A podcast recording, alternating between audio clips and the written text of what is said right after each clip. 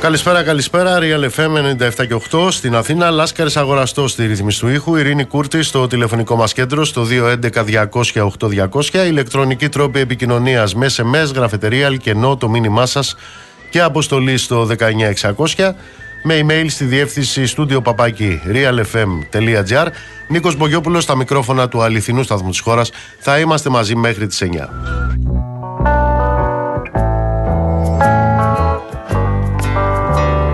Όπως γνωρίζετε, σε 17 μέρες από τώρα θα έχει σωθεί η Ελλάδα, θα έχει ξανασωθεί η Ελλάδα, θα έχει σωθεί από αυτούς οι οποίοι θα έρθουν πρώτοι, μπορεί να έχει σωθεί βέβαια και από αυτούς που θα έρθουν δεύτεροι, δεν έχει καμία σημασία. Η σημασία βρίσκεται στο ότι η Ελλάδα θα έχει σωθεί. Πότε? Σε 17 μέρες. 17 μέρες πριν βέβαια σωθεί η Ελλάδα, αυτό το οποίο βασιλεύει είναι η ντροπή και το έσχος. Προσέξτε, τα κοράκια, οι γήπες, αυτά τα όρνεα, τα αρπακτικά, για τα οποία έχουν φτιάξει νόμους και το ΠΑΣΟΚ και η Νέα Δημοκρατία και ο ΣΥΡΙΖΑ, σήμερα, 17 μέρες πριν από τις εκλογές, πετάξανε στο δρόμο 89χρονο ανάπηρο στη Χαλκιδική. Του πήραν το σπίτι.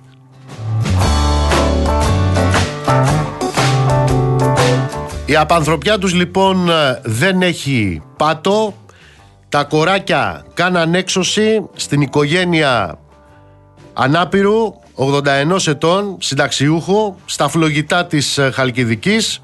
Μάλιστα στο θεάρεστο αυτό έργο των αρπακτικών συνέδραμε και ισχυρή αστυνομική δύναμη, επιβεβαιώνοντας για άλλη μια φορά ότι το καλό μας το κράτος και οι μηχανισμοί του αυτοί είναι που κάνουν πλάτες στα κοράκια που αρπάζουν τα σπίτια του κόσμου.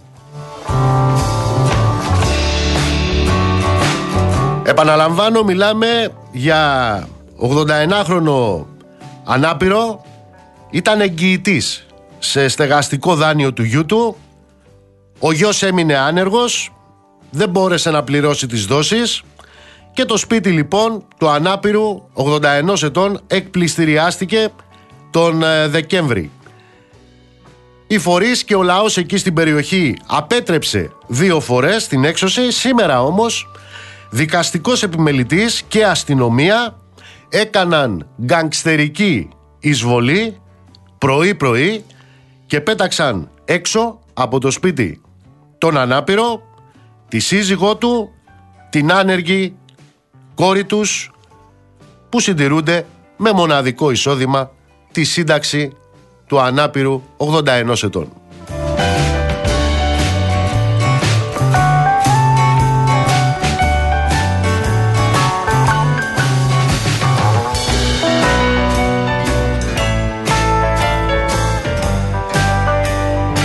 Αυτά λοιπόν στην Ελλάδα της αριστείας, αυτά στην Ελλάδα της...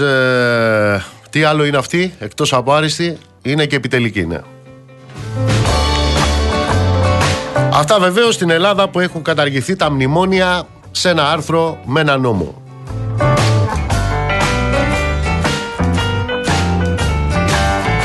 Πάμε τώρα στα ταραβέρια, τα προεκλογικά, όχι αυτά που φαίνονται και εκείνα που δεν φαίνονται. Λοιπόν, σημειώστε τώρα. Ο Τζήμερος, ο ναζιστογλύφτης, ο Τζήμερος, τι μας είπε? Μας είπε ότι ψηφίζει Μητσοτάκη, δίνει ψήφο ανοχής στο Μητσοτάκη. Ποιος? Ο Τζήμερος, ο ναζιστογλύφτης. Τι σημαίνει ναζιστογλύφτης? Ναζιστογλύφτης είναι αυτός που γλύφει τους ναζίδες. Όπως το κάνει ο Τζήμερος και η πάνα του, ο άλλος ο πολιτικός ογκόληθος, ο Κρανιδιώτης. Μπείτε στον ημεροδρόμο τώρα και δείτε τις δηλώσεις του Τζήμερου, όχι πέρσι και πρόπερσι, πριν από 1 μήνα.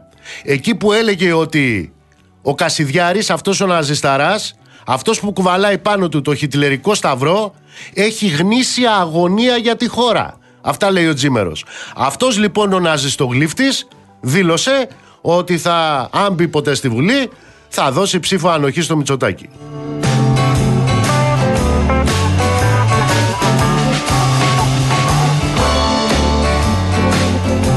Επίσης, να σας πω ότι έχουμε έναν πρώην Υπουργό Δικαιοσύνης, λέγεται Χαράλαμπος Αθανασίου. Τώρα αυτός ο κύριος είναι βουλευτής Νέας Δημοκρατίας. Αυτός λοιπόν ο κύριος, ο οποίος υπήρξε υπουργός δικαιοσύνης, δήλωσε ότι ο Κανελόπουλος, δηλαδή ο πρώην μπροστινός του Ναζισταρά, Ναζισταράς είπαμε ποιος είναι, είναι αυτός που κουβαλάει το χιτλερικό σταυρό. Έτσι, Κασιδιάρης, ο καταδικασμένος.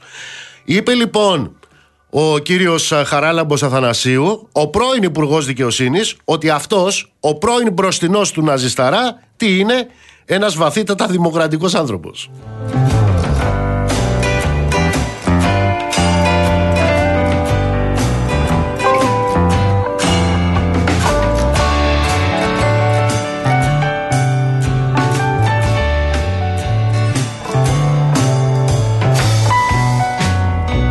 Αυτά σε ό,τι αφορά την καλή μας Νέα Δημοκρατία, η οποία καλή μας Δημοκρατία έφερε και 3 τροπολογίες, λέει, για να αντιμετωπίσουμε το θέμα του φασισμού και των εγκληματικών οργανώσεων. Βέβαια και στις 3 ξέχασαν να γράψει μία λεξούλα. Και στις 3 τροπολογίες. Μία λεξούλα ξεχάσανε. Ποια λέξη? Ναζισμός.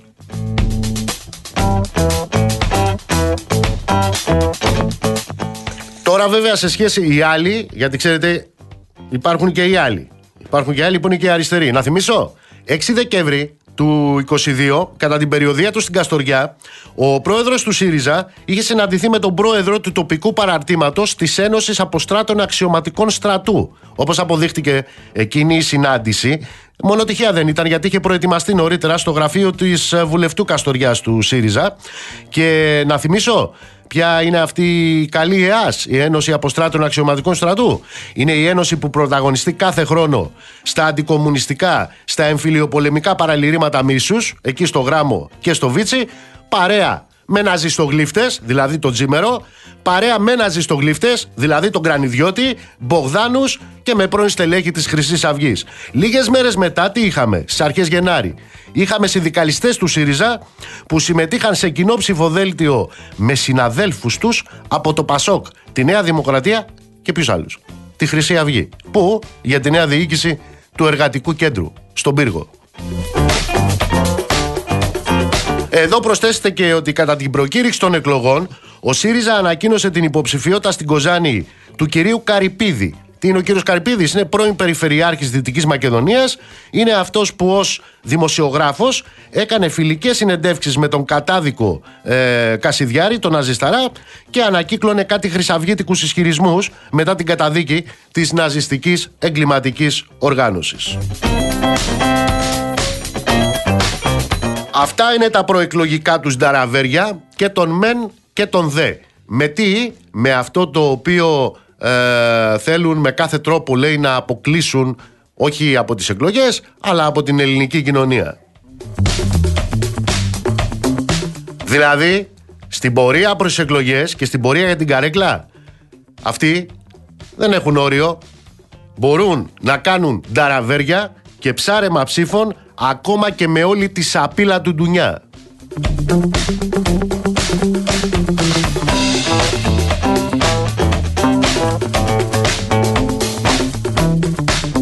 Αλλά μιας και είμαστε σε αυτό το πεδίο, να σας θυμίσω ότι υπάρχει ένα ναζιστόμουτρο. Πώς το λένε αυτό το ναζιστόμουτρο? Άλλο ναζιστόμουτρο αυτό. Αυτό το λένε Πλεύρη.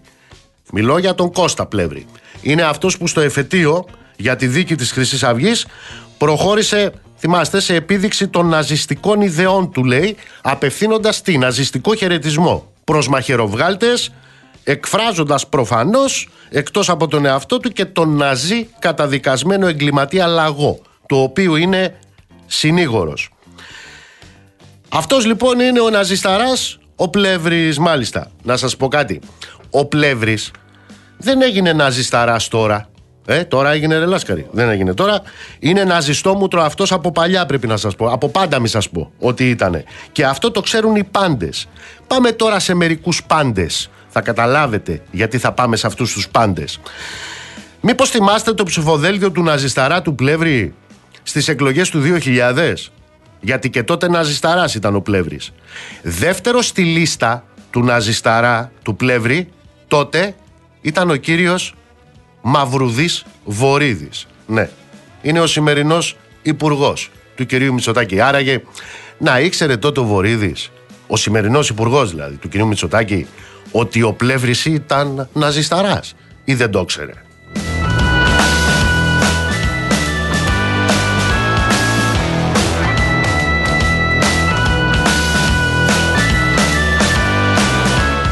Αλλά ξέρετε, δεν είναι μόνο ο κύριος Βορύδης.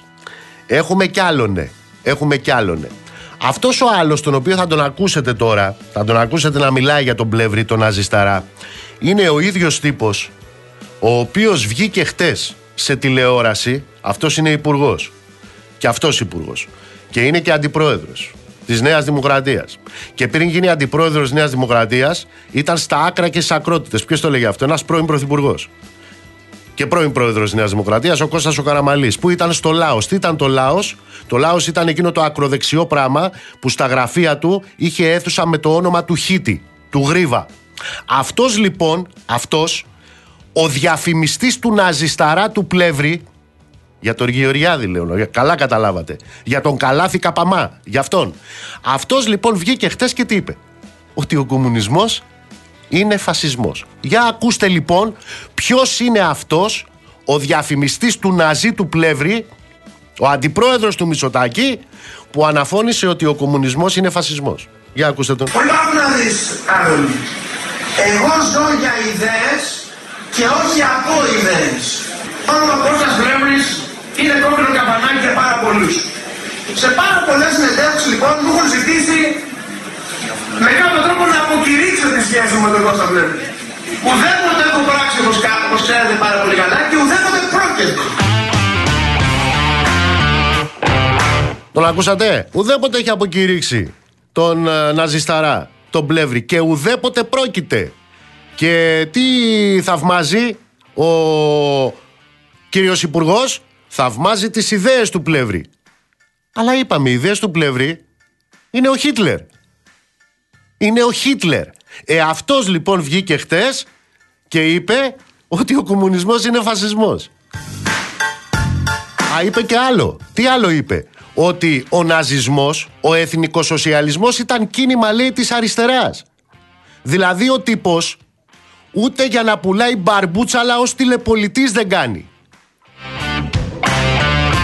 Δηλαδή ο εκλεκτός του Χίντεμπουργκ, ο εκλεκτός των Κρουπ, ο εκλεκτός των Γερμανών βιομηχάνων που είχαν φτιάξει το ταμείο του Χίτλερ, ο εκλεκτός των τραπεζιτών Γερμανών, ο εκλεκτός της Siemens, ο εκλεκτός του Ford και της IBM, ο Χίτλερ δηλαδή, ήταν κίνημα της αριστεράς.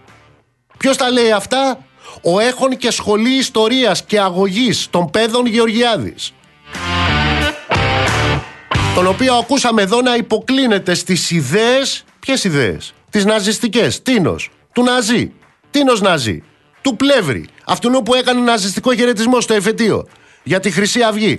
Πότε? Α, ναι, αυτά ήταν πριν πάει στη Νέα Δημοκρατία. Αλλά για να ρωτήσω κάτι, ο προ Νέας Δημοκρατίας Γεωργιάδης, που δεν έκρυβε το θαυμασμό του για τον αρχιφασίστα τον Πλεύρη, όταν τα έλεγε αυτά, δεν γνώριζε τον ποιόν των ιδεών του Πλεύρη?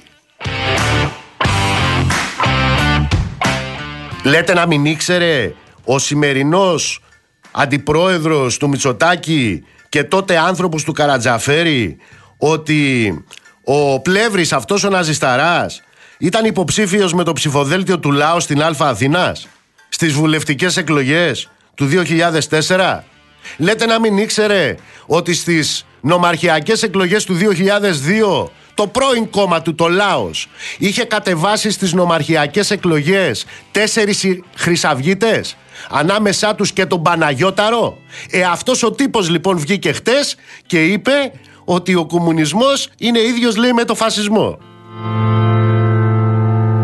Αντιλαμβάνομαι το λόγο. Είναι αυτές οι μέρες, ξέρετε, οι πρώτες μέρες του Μαγιού, που υπάρχει ένα τσούξιμο. Ξέρετε ποιο είναι το τσούξιμο? Η 9η Μάη, αυτή είναι. Ήταν τότε που η σημαία με το σφυροδρέπανο μπήκε στο Reichstag. Καταλάβατε?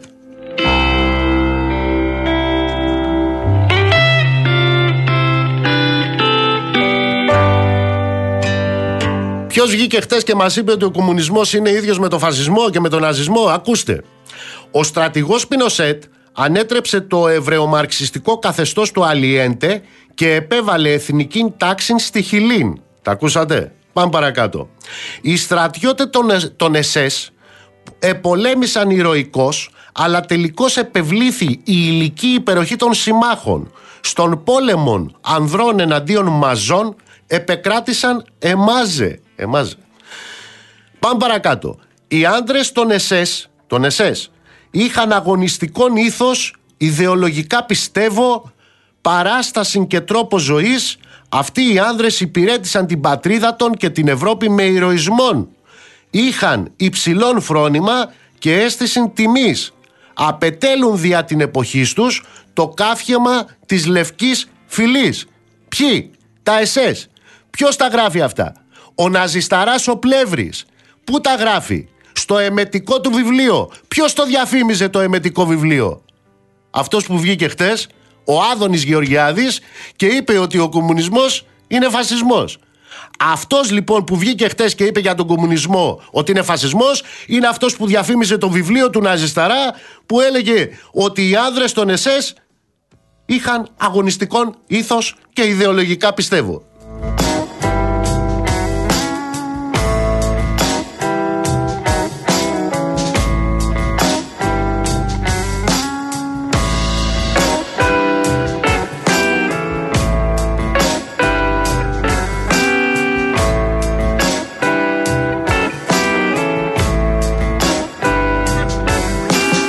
Αλλά ξέρετε κάτι, και μεταξύ μας, πολύ καλά κάνουν και βγαίνουν αυτοί και τα λένε αυτά.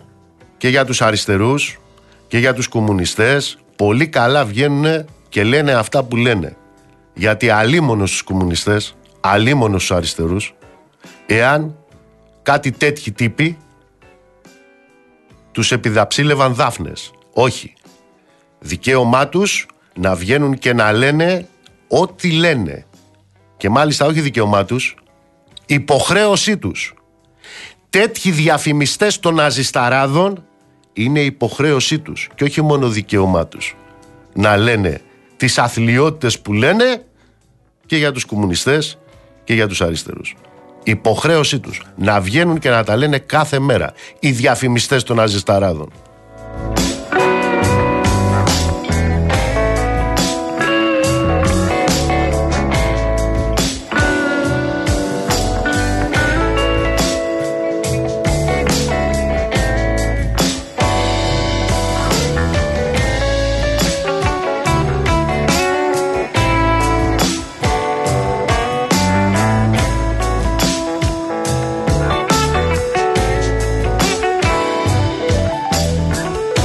Πρέπει επίσης να σας πω ότι είπαμε, είμαστε σε προεκλογική περίοδο, το ξέρουμε όλοι, τσακώνονται, μαλώνουνε. Βέβαια θα επαναλάβω την πρόταση που έκανα χτες, μη μαλώνουνε πολύ, γιατί μετά τις 21 μπορεί να χρειαστεί να τα ξαναφτιάξουν.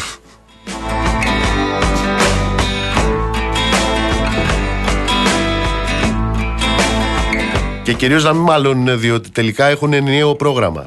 Το ενιαίο τους πρόγραμμα είναι αυτό το οποίο καθορίζεται από το πλαίσιο μέσα στο οποίο κινείται η Ελλάδα, εγκλωβισμένη στις ράγες που αυτοί την έχουν βάλει. Και ξέρετε, ξαναλέω, αυτές οι ράγες είναι κοινές. Για παράδειγμα, η εκλεκτή οικογένεια στην οποία θέλουν να ανήκουμε είναι η Ευρωπαϊκή Ένωση. Η Ευρωπαϊκή Ένωση, από ό,τι θυμάστε, βγάζει και ευρωπαϊκές κεντρικές τράπεζες. Ακούστε λοιπόν σήμερα. Σήμερα λοιπόν, και ενώ είχε προηγηθεί η 7η κατά σειρά αύξηση κατά 25 μονάδες βάσης του επιτοκίου, είναι αυτό το οποίο έχει εκτινάξει τις δόσεις των στεγαστικών δανείων, βγήκε η κυρία Πρόεδρος Ευρωπαϊκής Κεντρικής Τράπεζας και κάλεσε τις κυβερνήσεις να αποσύρουν τα μέτρα στήριξης σε νοικοκυριά και σε επιχειρήσεις για την ενεργειακή ακρίβεια. Καταλάβατε?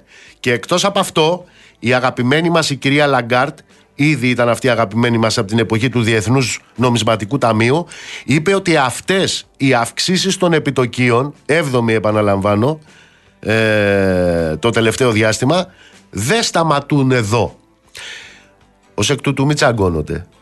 Το πρόγραμμα το οποίο θα ακολουθήσουν, το οποίο έχει μία εποδό και μία ούγια για όλους αυτούς τους επίδοξους, οι οποίοι είναι να συνεργαστούν οι μεν με το δε, ο πρώτος με τον τρίτο, ο δεύτερος με τον τρίτο, ο πρώτος με τον τέταρτο, δεν ξέρω κτλ.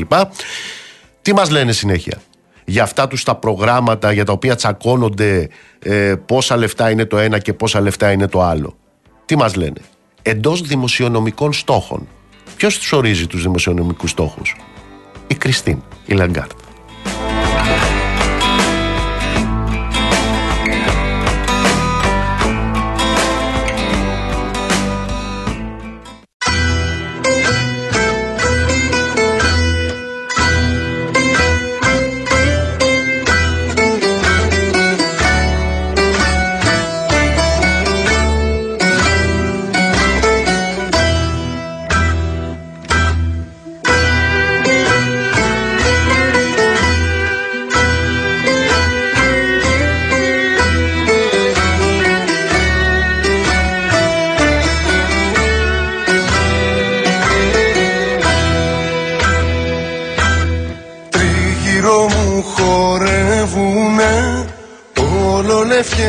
Νυφάδες, τον ύπνο με επισκέπτονται παραξένες κυράδες. Νεράιδες του λευκού χιόνιου, πάλιες μου αγαπημένες. Μα όταν στα μάτια της κοιτώ φανταζούν Θεέ μου ξένες. Αναρωτιέται το μυαλό και την καρδιά, ρωτάει πώς γίνεται και η ζωή το όνειρο απατάει. Χιόνιζε κάποτε παλιά, πάντα στα παραμύθια, μα γλίστρισε απ' τα χέρια μας και χάθηκε η αλήθεια. Χίλια φιλιά και μιαν αρχή μες στην υγρή ματιά σου, μες στη σιωπή γλυκιά πνοή τα τόσα μυστικά σου. Χίλια φιλιά και μιαν αρχή μες στην υγρή ματιά σου, μες στη σιωπή γλυκιά πνοή τα τόσα μυστικά σου.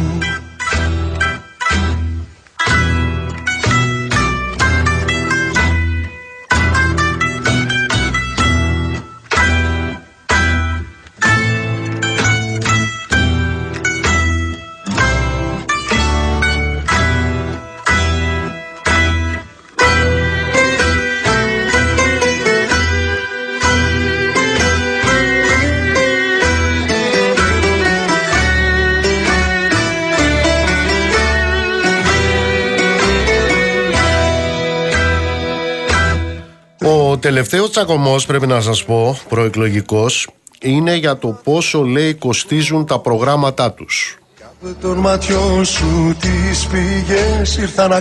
Δηλαδή, εσείς τώρα τι λέτε, η κουβέντα είναι πόσο κοστίζουν τα προγράμματά τους ή η κουβέντα έπρεπε να είναι πόσο κοστίζουν τα πεπραγμένα τους, όχι τα προγράμματά τους, δηλαδή πόσο κοστίζουν τα έργα τους και όχι πόσο κοστίζουν τα τάχα μου λόγια τους. Καταρχάς λοιπόν έχουμε μια κουβέντα για το πόσο κοστίζουν, λέει, τα προγράμματά τους. Προσέξτε, σε μια χώρα που έχουμε 10 δισεκατομμύρια απευθείας αναθέσεις, σε μια χώρα που μόνο για το ρεύμα δόθηκαν 8,2 δισεκατομμύρια σε 4 ολιγάρχες ενέργειας. 8,2. Ποιος το είπε αυτό? Ο αρμόδιος υπουργός, ο Σκρέκας. Μιλάμε για πόσο κοστίζουν, λέει, τα προγράμματα της σωτηρίας στη χώρα που μέσα στο 2022 εμφάνισαν 5 δισεκατομμύρια ευρώ περισσότερους έμεσους φόρους, εισέπραξαν 5 δισεκατομμύρια περισσότερους έμεσους φόρους από όσους είχαν προϋπολογίσει.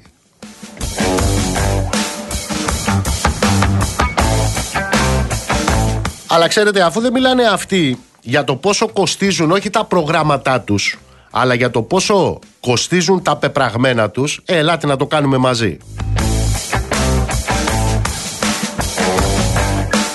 Προσέξτε λοιπόν, το 2014 και 2015 με τα πρώτα μνημόνια αλλά και τις αντιμνημονιακές κορώνες. Τις θυμάστε το 2015, τις αντιμνημονιακές κορώνες. Ο λαός στο τέλος του δεύτερου χρόνου είχε φορτωθεί συνολικά 43,5 δισεκατομμύρια ευρώ σε φόρους. Επαναλαμβάνω, 14-15, εκεί που είχαμε βγει από τα μνημόνια, μας είχε βγάλει ο Σαμαράς. Μετά ξαναβγήκαμε, μετά ξαναμπήκαμε, μετά τα καταργήσαμε σε ένα νόμο με ένα άρθρο. Τότε λοιπόν, μόνο αυτή τη διετία, είχαμε 43,5 δισεκατομμύρια ευρώ σε φόρους. Το 2018, με το τρίτο μνημόνιο, το καλύτερο, γιατί ήταν καλύτερο, γιατί ήταν το τρίτο. Το 2018 λοιπόν, με το τρίτο μνημόνιο, ο λαός έφτασε να πληρώνει σε φόρους 48 δισεκατομμύρια 850 εκατομμύρια. Και μετά ήρθε και η αριστεία και η επιτελικότητα. Και έτσι λοιπόν, το 2022, με την υπευθυνότητα, την επιτελικότητα της Νέας Δημοκρατίας και με λεζάντα το επαναλαμβανόμενο, δεν φέραμε νέους φόρους. Αυτό δεν λένε αυτοί, ότι δεν φέρανε νέους φόρους. Προσέξτε, ο ελληνικός λαός έχει φτάσει να πληρώνει σε φόρους 55 δισεκατομμύρια 310 εκατομμύρια.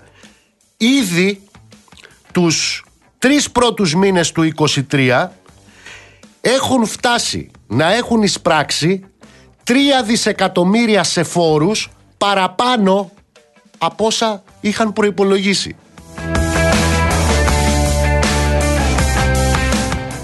Σε αυτές τις συνθήκες είναι που τσακώνονται για το πόσο, λέει, κοστίζουν τα προγράμματά τους. Ρε, το θέμα είναι να κουβεντιάσουμε πόσο κοστίζουν τα πεπραγμένα σας. Και την ώρα λοιπόν που έχουμε αυτή τη φορολογία, αυτή τη λαιλασία οθωμανικού τύπου, την ίδια ώρα λοιπόν που Νέα Δημοκρατία, ΣΥΡΙΖΑ, ΠΑΣΟΚ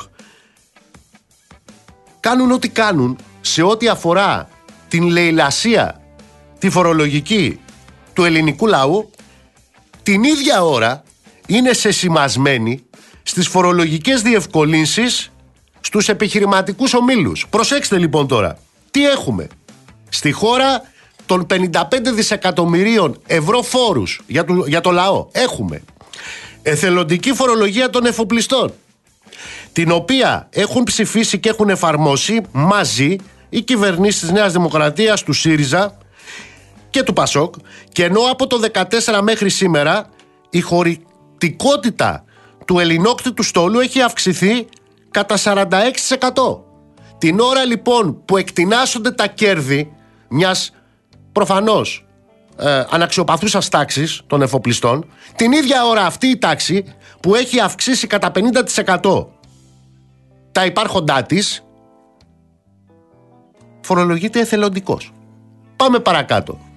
Τι έχουμε για τις τράπεζες? Για τις τράπεζες έχουμε τον αναβαλλόμενο φόρο.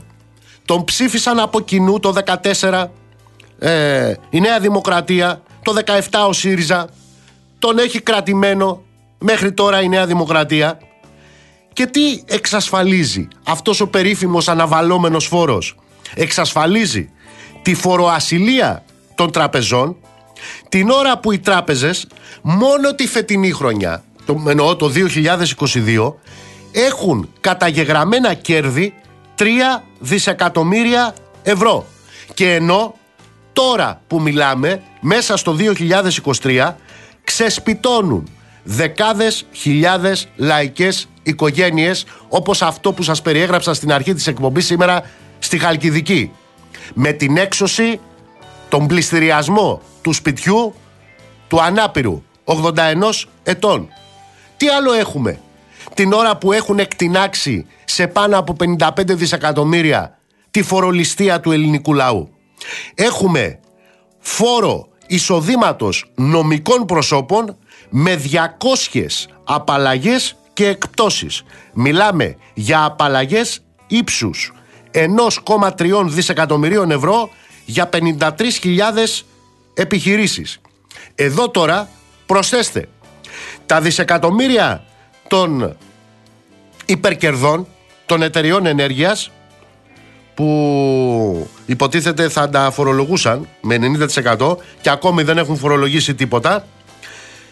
Προσθέστε το καθεστώς των άδικων ειδικών φόρων κατανάλωσης στο ηλεκτρικό ρεύμα και στα ενεργειακά προϊόντα, την ίδια ώρα δηλαδή που εσύ πληρώνεις 700 ευρώ τα 1000 λίτρα τη βενζίνη σε ειδικό φόρο κατανάλωσης, με πλαφόν, με όριο στην Ευρωπαϊκή Ένωση τα 360, δύο διυλιστήρια της χώρας έχουν πάνω από 2 δισεκατομμύρια κέρδη.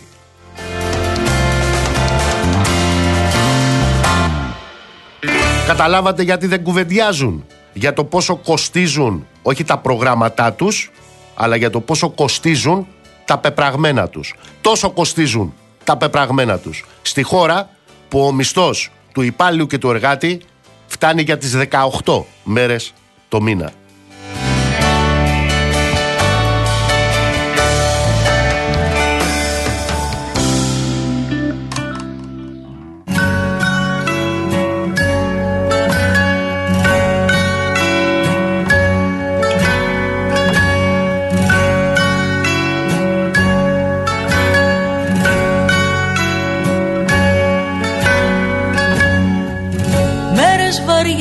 Χοντρές ψυχάλες πάνω σε χάπια και μπουκάλες, δεν θα γυρέψω νοσηλεία στα σινεμά και στα βιβλία.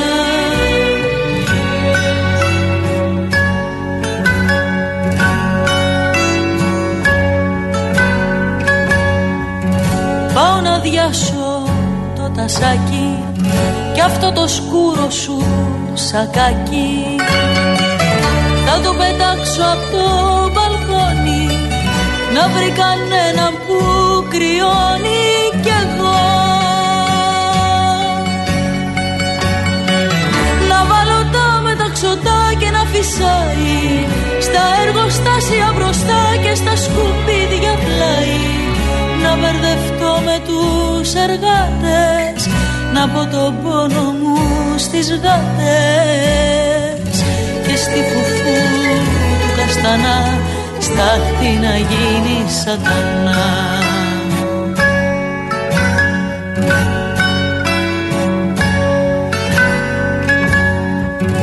Έχει ψυχρούλα και μ' αρέσει κι αν δεν μου πάει θα σπάσω μέση, η αγάπη πάει με μπαστούνι κι εγώ με γκάζια στο τακούνι.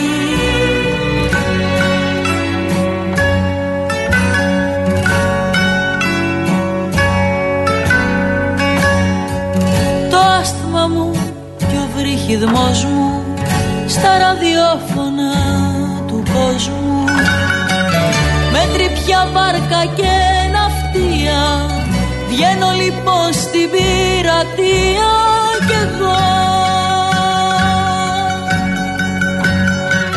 να βάλω τα μεταξωτά και να φυσάει στα εργοστάσια μπροστά και στα σκουπίδια πλάι, να μπερδευτώ με τους εργάτες, να πω το πόνο μου στις γάτες και στη φουφού του καστανά στάχτη να γίνει σατανά.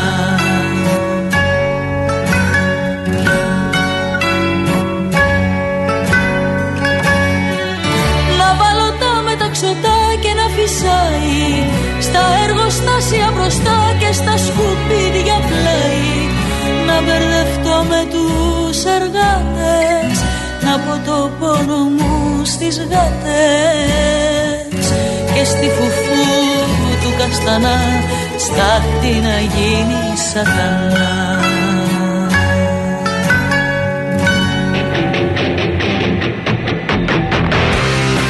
Εδώ είμαστε RealFM 97 και 8 στην Αθήνα. Ο Λάσκαρης Αγοραστός είναι στη ρύθμιση του ήχου, η Ειρήνη Κούρτη στο τηλεφωνικό μας κέντρο στο 211-200-8200.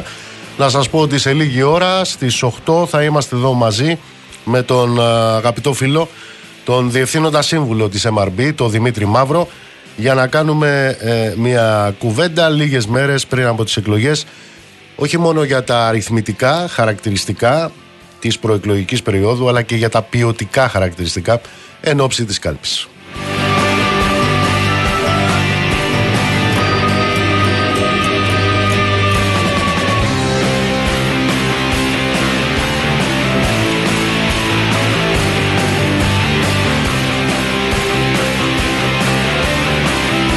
Και την ώρα βεβαίως που εμείς είμαστε, και λογικά θα έλεγε κανείς, προεκλογική περίοδος είναι, σε 15-17 μέρες έχουμε εκλογές στα του οίκο μας, στον πλανήτη γίνεται ένας μικρός χαμός. Τζένι Κρυθαρά. Τζένι, καλησπέρα. Καλησπέρα. Τι γίνεται με την επίθεση κατά Πούτιν, όπως καταγγέλει η Ρωσία? Λοιπόν, η Ρωσία κατηγορεί ευθέως τις ΗΠΑ ότι βρίσκονται πίσω από την καταγγελόμενη επίθεση με αυτά τα μη επανδρομένα αεροσκάφη εναντίον του Κρεμλίνου.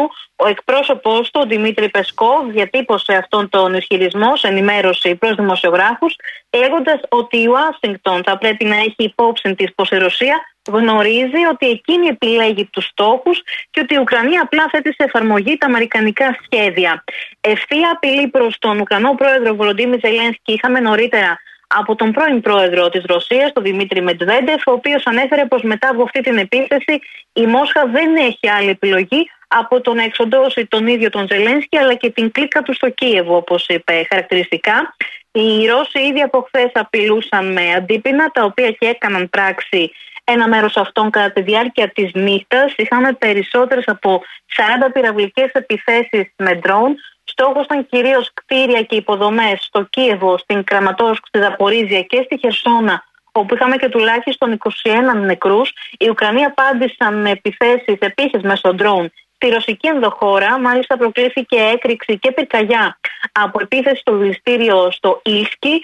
Η Μόσχα επέριψε στο Κίεβο την ευθύνη και την επίθεση και της 29 Απριλίου που προκάλεσε πυρκαγιά σε χώρα αποθήκευσης στη Σεβαστούπολη. Σε ό,τι αφορά τώρα στο Κίεβο, κάνει λόγο για προβοκάτσια από την πλευρά της Μόσχας. Το Κίεβο υποστηρίζει πως δεν έχει καμία σχέση με την επίθεση με τα ντρόουν στο Κρεμλίνο. Και σε ανακοίνωσή της η Ουκρανική Προεδρία αναφέρει πως η Ρωσία ετοιμάζει μια μεγάλη κλίμακα τρομοκρατική επίθεση, όπως λέει, κατά της Ουκρανίας τις επόμενες ημέρες.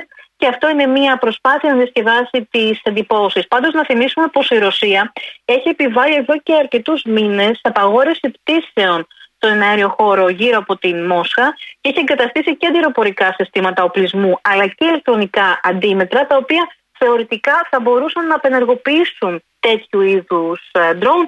Βέβαια, κάποιες μαρτυρίες κάνουν λόγο για πολύ μικρά εξελιγμένα ντρόουν ή ακόμα και για σαμποντέρ εντός Ρωσίας, οι οποίοι τα εκτόξευσαν όχι από την Ουκρανία, αλλά από ρωσικό έδαφος. Φαντάζομαι οι Ρώσοι δεν δίνουν εξήγηση γιατί εν τούτης πέρασαν αυτά, εφόσον πέρασαν και εφόσον ισχύουν αυτά που λένε. Δεν έχουμε τέτοια πληροφόρηση. Υπάρχει μόνο το βίντεο το οποίο δείχνει καπνούς στο χώρο πίσω από το Κρεμλίνο, εκεί που στεγάζεται η προεδρική κατοικία. Βεβαίως δεν είναι λίγοι και εκείνοι οι οποίοι δεν συμφωνούν ότι δεν φαίνεται και πότε είναι τραβηγμένο αυτό το βίντεο. Mm-hmm. Οπότε όλα τα βλέπουμε με πολύ μεγάλη επιφύλαξη. Χτες δεν ήμασταν μαζί. Τι έγινε εκεί στο Βελιγράδι, Τζένι? Είχαμε μία επίθεση η οποία είναι πρωτόγνωρη και για τη Σερβία και γενικά για την περιοχή. Ένας μαθητής 14 ετών, μαθητής δημοτικού της 7ης τάξης, μπήκε με δύο όπλα τα οποία ανήκουν στον πατέρα του, πυροβόλησε και σκότωσε 8 ανθρώπους, ανάμεσά τους ο φύλακας μάλλον του σχολείου και 7 μαθητές. Ο νεαρός έχει μεταφερθεί σε ψυχιατρική κλινική, ενώ οι γονείς του έχουν αμφότερη συλληφθεί. Όπως φαίνεται, ο 14χρονος μπήκε στο μάθημα την ώρα που γινόταν η ιστορία, πυροβόλησε πρώτα το δάσκαλο και στη συνέχεια έστρεψε το όπλο επιλεκτικά σε κάποιους συμμαθητές του. Στη συνέχεια κάλεσε την αστυνομία, ομολογώντας το έγκλημά του και λέγοντας χαρακτηριστικά «Ελάτε στο σχολείο, σκότωσα τους φίλους μου, σας περιμένω». Μάλιστα, αποκαλυπτικά είναι και τα στοιχεία της αστυνομίας σήμερα, σύμφωνα με τα οποία ο 14χρονος όχι μόνο σχεδίαζε την επίθεση εδώ και τουλάχιστον ένα μήνα, αλλά είχε και μία λίστα με ονόματα με τους στόχους που ήθελε να χτυπήσει. Αρχικά υπήρχε το σενάριο ότι ο μαθητής αυτός, μόλις 14 ετών, πήρε μονάδα στο μάθημα της ιστορίας και γι' αυτό θύμωσε και επιτέθηκε κατά αυτόν τον τρόπο. Υπήρχε επίσης και η μαρτυρία και καταγγελία από συμμαθητές του ότι πολύ συχνά βρισκόταν υπό την επίρρεια ναρκωτικών ουσιών. Φαίνεται όμως πως ήταν πολύ πιο οργανωμένο το όλο έγκλημα, το οποίο έχει στοιχίσει τη ζωή σε τόσους ανθρώπους, και βέβαια άλλοι τόσοι νοσηλεύονται, ανάμεσά τους μία δασκάλα σε πολύ κρίσιμη κατάσταση, αλλά και ένα κορίτσι επίσης 14 ετών, το οποίο πυροβόλησε στο κεφάλι και η ζωή του βρίσκεται σε άμεσο κίνδυνο. Μάλιστα. Τζένι μου, σε ευχαριστώ πολύ.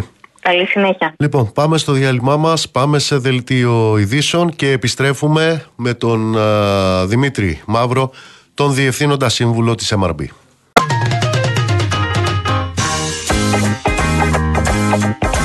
Δέκα μείον πέντε μείον πέντε, έξι δια δύο συν οκτώ, 20 φορές το 15, 11 και 7, 18. Σύνολο 16, πρέπει να είναι εντάξει. Λες να έχω λάθος, ας τα ξαναδώ. 10 μείον 5 μείον 5, 6 δια 2 συν 8, 20 φορές το 15, 11 και 7, 18. Σύνολο 16, μάλλον είναι εντάξει. Ώρα να πέσω και να κοιμηθώ. Αν κοιμηθώ νωρίς, θα σηκωθώ νωρίς, θα ξεκινήσω νωρίς και θα παρκάρω νωρίς. Αν κοιμηθώ αργά, θα σηκωθώ αργά, κι όταν θα ψάχνω για θέση θα είναι αργά. Λέγαμε λοιπόν πως μείον 5, 6 δια 2 συν 8, 20 φορές το 15, 11 και 7, 18. 10 μείον 5, 3 παρά 5, άστα και σπίτι θα τα ξαναδώ. 10 μείον 5 μείον 5, 6 δια 2 συν 8, 20 φορές το 15, 11 και 7, 18. Σύνολο 16, όλα είναι εντάξει. Ώρα να φάω και να κοιμηθώ. Αν κοιμηθώ νωρίς, θα σηκωθώ νωρίς, θα ξεκινήσω νωρίς και θα παρκάρω νωρίς. Αν κοιμηθώ αργά, θα σηκωθώ αργά, κι όταν θα ψάχνω για θέση θα είναι αργά. Έχουμε και λέμε μείον 5, 6 δια 2 συν 8, 20 φορές το 15, 11 και 7, 18. Σύνολο 16, σίγουρα είναι εντάξει. Δεν έχω λάθος, μας τα ξαναδώ. 10 μείον 5 μείον 5, 6 δια 2 συν 8, 20 φορές το 15, 11 και 7, 18. Κι όμως κατά βάθος κάπου υπάρχει λάθος, κάπου την έχουμε πατήσει και οι δυο. Είδες με τις υποδεχτήκαμε. 5 μείον 6, πώς το λέει. Ναι, αριθμός, αριθμητική. Καλησπέρα σε όσους μπήκατε τώρα στη συχνότητα. Δεύτερη ώρα της εκπομπής, RealFM 97 και 8 στην Αθήνα. Λάσκαρης Αγοραστός στη ρύθμιση του ήχου. Ειρήνη Κούρτη στο τηλεφωνικό μας κέντρο, στο 211-200-8200. Ηλεκτρονική τρόπη επικοινωνίας με SMS γράφετε Real και ενώ το μήνυμά σας αποστολή στο 19600. Με email στη διεύθυνση studio@realfm.gr. Θα είμαστε μαζί μέχρι τις 9 με έναν αγαπημένο μου φίλο, ο οποίος τυχαίνει να είναι και λαμπρός επιστήμονας, Δημήτρης Μαύρος, Διευθύνων Σύμβουλος της MRB. Οι δημοσκοπήσεις... Καλησπέρα κύριε Μπογιόπουλε, αγαπητέ Νίκο. Να είστε καλά. Οι δημοσκοπήσεις επηρεάζουν τις δημοσκοπήσεις. Ναι, τις επηρεάζουν. Αυτό είναι ένα διεθνές φαινόμενο, διότι στο παρελθόν, παραδείγματος χάρη, όταν ρωτούσαμε ποιο κόμμα πιστεύετε ότι θα κερδίσει την περιβόητη παράσταση νίκης, επειδή δεν υπήρχαν πολλές δημοσκοπήσεις να δημοσιεύονται, οι ψηφοφόροι, το εκλογικό σώμα δηλαδή, μας μετέφεραν αυτό που ένιωθαν στο δικό τους μικρό κόσμο. Στην οικογένειά τους, στην παρέα τους, εκεί που συχνάζαν τα απογεύματα κτλ. Τώρα, παραδείγματος χάρη, όταν βγαίνουν τόσες δημοσκοπήσεις οι οποίες δείχνουν ότι προηγείται ένα κόμμα και μετά τους ρωτήσεις εσύ ποιος πιστεύετε ότι θα κερδίσει, μοιραία αυτό έχει αλληλοεπηρεαστεί. Όχι όμως ως προς το τι θα αποφασίσουν. Αυτό. Οι δημοσκοπήσεις λοιπόν επηρεάζουν τις δημοσκοπήσεις. Την ψήφο την επηρεάζουν. Έχει διεθνώς γίνει μια τεράστια μελέτη και μάλιστα όχι από εμάς, από την ΕΣΟΜΑΡ, όπου έχουν επενδυθεί χρήματα και πραγματικά δεν έχει βρεθεί να υπάρχει άμεση σύνδεση το τι βγάζουμε σε σχέση με το τι μας λένε ή ακόμα και τι κάνουν, διότι υπάρχουν χώρες στις οποίες βγάζει κάποιος ότι προηγείται και ο κόσμος πάει στον αντίπαλο για να συσπηρωθεί, διότι είπαμε μέχρι εδώ, παρακάτω δεν έχει, ή αντιστρόφως. Αλλά δεν ξέρεις όμως πώς αντιδράσουν αναπερίπτωση. Δείτε τι έγινε το 2012, επειδή ο κόσμος το παράκανε στις πρώτες εκλογές, διαλύθηκαν τα κόμματα ουσιαστικά, στις δεύτερες γύρισε προς τα πίσω και εκεί δεν είναι δηλαδή ο ανθρώπινος νους ένας υπολογιστής που του βάζεις κασέτα από την μία μεριά και σου παράγει πάντα ένα συγκεκριμένο αποτέλεσμα από πίσω. Και αν θέλετε και την άποψή μου, είναι και λιγάκι άδικο να θεωρούμε ότι οι άνθρωποι λειτουργούν με αυτόν τον τρόπο. Το αντίθετο συμβαίνει, προσπαθούν πολλές φορές, επειδή έχουν εκπαιδευτεί πολύ, παραδείγματος χάρη με ερωτήσεις, πρόθεσης ψήφου, καταλληλότερος πρωθυπουργός, παράσταση νίκης, τις παίζουν στα δάχτυλα πια και πολλές φορές μας απαντούν με έναν τρόπο ο οποίος να αποπνέει αυτό που θα θέλανε να ξέρουμε και όχι αυτό που πραγματικά οι ίδιοι αισθάνονται. Γι' αυτό και έχουμε αναγκαστεί από ένα σημείο και μετά να προσθέτουμε ερωτήσεις για να μπορούμε να καταλάβουμε και τι εννοούν. Δηλαδή για το ίδιο θέμα βάζουμε και 2 και 3 ερωτήσεις άγνωστες, φρέσκες για εκείνους, για να μπορούμε να καταλάβουμε. Παραδείγματος χάρη στην παράσταση νίκης ή και στην πρόθεση ψήφου έχουμε προσθέσει ερωτήσεις του τύπου με ποιο κόμμα θα χαιρόσασταν αν κέρδιζε με μία ψήφο, ή με ποιο κόμμα θα στεναχωριόσασταν αν κέρδιζε με μία ψήφο, για να μπορέσουμε να καταλάβουμε την ποιοτική διαφορά αυτού που σκέφτεται, και διάφορες άλλες ερωτήσεις. Και αυτό μας έχει κάνει τη ζωή, αν θέλετε, αρκετά δύσκολη, γιατί μεγαλώνουμε τα ερωτηματολόγια με αυτόν τον τρόπο. Η εκτίμησή σου είναι, επειδή εκπαιδεύεται και ο κόσμος σε αυτή τη διαδικασία, άλλοτε νιώθει πιο φιλικά, άλλοτε νιώθει πιο δύσπιστα, εν πάση περιπτώσει ο κόσμος απαντάει με ειλικρίνεια. Το φαινόμενο το οποίο αντιμετωπίζουμε αυτή τη στιγμή δεν είναι τόσο η ειλικρίνεια όσο είναι η συμμετοχή ή μη συμμετοχή κατηγοριών ανθρώπων. Γι' αυτό και μπήκαμε στη διαδικασία για να καλύψουμε τις νεότερες ηλικίες, τα πιο ενεργά κοινά και πάει λέγοντας. Κάναμε πιο μικτές δειγματοληψίες. Παραδείγματος χάρη, ενώ στο παρελθόν είχαμε τηλεφωνικές συνεντεύξεις στα σταθερά, στα σπίτια, αρχίσαμε να έχουμε θέματα με τις μικρές ηλικίες. Προσθέσαμε κινητά τηλέφωνο για να μπορούμε να τους βρούμε και εκτός σπιτιού, εκεί που είναι. Ή στα σπίτια συνήθως το τηλέφωνο το σηκώνει η νοικοκυρά, η υπεύθυνη, εν πάση περιπτώσει, του νοικοκυριού. Και τώρα έχουμε προσθέσει και συνεντεύξεις στο ίντερνετ για να πιάσουμε ενεργά κοινά πέρα από τους νέους, που λειτουργούν συμπληρωματικά, δηλαδή οι συνεντεύξεις στο ίντερνετ, αλλά οργανωμένα. Όχι πετάμε ένα ερωτηματολόγιο στο ίντερνετ και όποιος το πιάσει που δεν ξέρεις μετά από πού σου έρχονται. Υπάρχουν τεράστια πάνελς. Έχουμε στην Ελλάδα πάνελ με 300.000 μέλη, έτσι, από τους οποίους επιλέγουμε αντιπροσωπευτικά δείγματα της χώρας. Δεν είναι δηλαδή αδόμητο αυτό το πράγμα, το οποίο το χρησιμοποιούμε. Θα σου μεταφέρω μια δική μου προσωπική εικόνα. Θα μου πεις αν πατά, ανταποκρίνεται στα ευρήματα που έχετε. Είμαστε 17 μέρες πριν από τις εκλογές. Η αίσθηση η οποία έχω, αυτό το οποίο εγώ προσλαμβάνω, εδώ να πούμε στους ακροατές μας ότι οι δημοσιογράφοι καμώνονται τους κοινωνικούς, δεν είναι. Είμαστε κλεισμένοι σε ένα στούντιο, βασικά. Και τώρα μιλάω για τις παραστάσεις, τις περιορισμένες, που εγώ τουλάχιστον έχω, είναι ότι ο κόσμος περίπου αντιμετωπίζει με βαριά καρδιά όλη αυτή την ιστορία. Δηλαδή, πολλή διαδικασία, πολύ τσακωμός, πολύ μάλωμα, καθόλου ουσία. Εντάξει, να έρθει 21η, πάμε να ψηφίσουμε, πάμε και στο σούπερ μάρκετ την άλλη μέρα, να δούμε τι θα κάνουμε.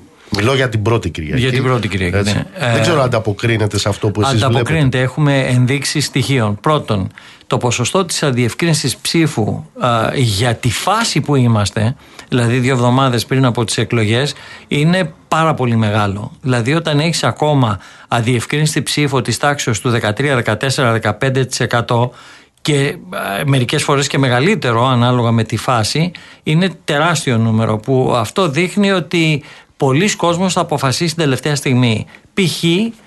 στο exit poll του 2019 που είχαμε μέσα στο ερωτηματολόγιο ερώτηση για το πότε αποφασίσατε, ένα πάρα πολύ μεγάλο νούμερο, αν θυμάμαι καλά γύρω στο 25% αποφάσισε την τελευταία μέρα, και άμα προσθέσεις και κάποια άλλα πράγματα την τελευταία εβδομάδα. Αυτό δείχνει ότι ο κόσμος πρόχνει την απόφαση προς τα πίσω.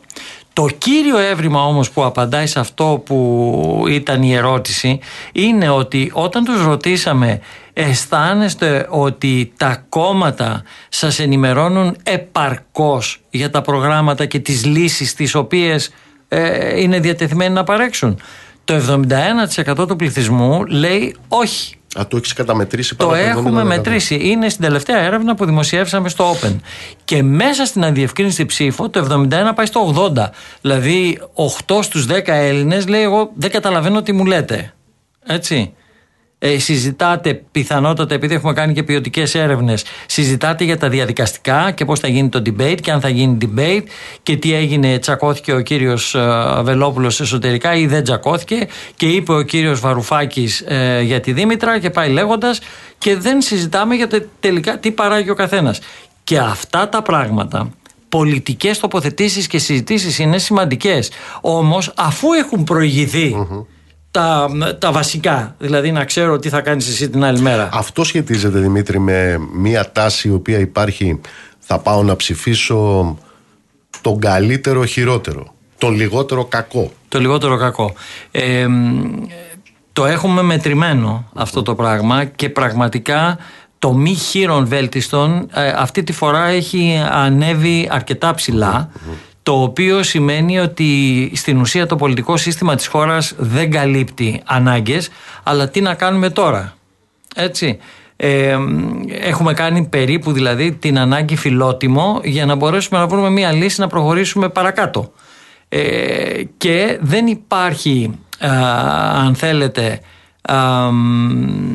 η διάθεση από τον κόσμο να ψάξει, να σκαλίσει από κάτω.